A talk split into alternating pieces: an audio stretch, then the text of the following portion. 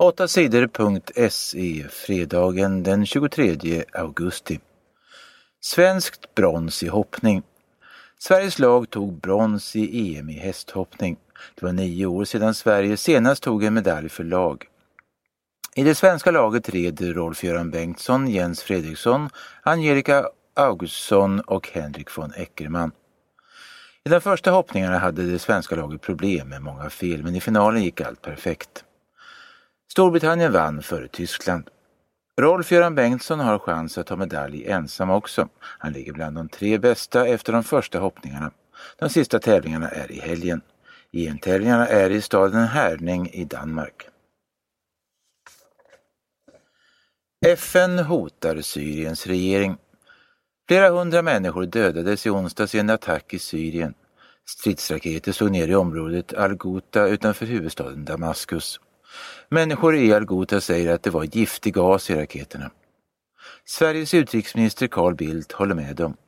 Det verkar klart att människorna dog av giftig gas och att det var regeringens soldater som använde den, skriver Carl Bildt på sin blogg. Länderna i FN vill skicka experter till Al-Ghouta för att undersöka vad som hänt. Men Syriens regering har ännu inte gett dem lov. Om någon använt giftig gas är det ett allvarligt brott. Den som gjort det måste straffas, säger FNs chef Ban Ki-Moon. 8 sidor TT. Före presidenten släpptes. Det har varit ganska lugnt i Egypten de senaste dagarna. Efter militärernas dödande har folk inte vågat protestera. Flera ledare från Muslimska brödraskapet har gripits, de andra håller sig gömda.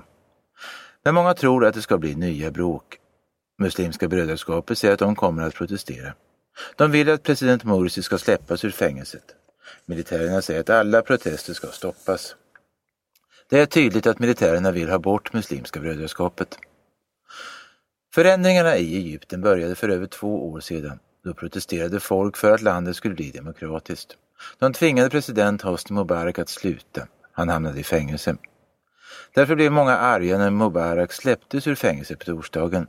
En domstol har bestämt att rättegången mot honom ska göras om. Tills dess ska han vara fri. På sätt och vis är det nu samma läge som före protesterna för två år sedan.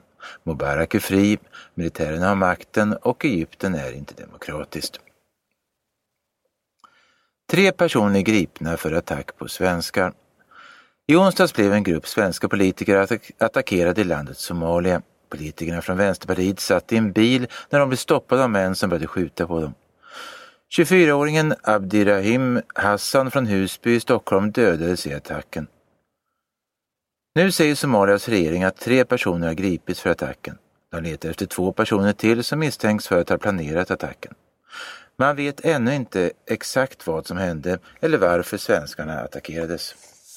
Polisen ska inte hämta papperslösa barn i skolan. De invandrare som inte har tillstånd att vara i Sverige kallas papperslösa.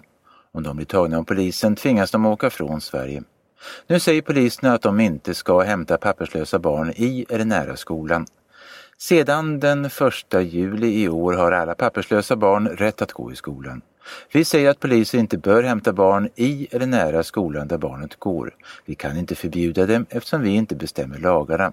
Men vi kan säga att de inte bör göra det, säger polischefen Sören Klärton. Fler vargar kan dödas. Det kan bli lättare att jaga varg i Sverige. De vargar som dödar får och andra tama djur ska dödas. De kan få jagas redan efter första gången de dödar tama djur. Det föreslår regeringens experter. Idag är det svårt att få tillstånd att skjuta en varg. Ofta måste en varg ha gjort många attacker innan den får skjutas.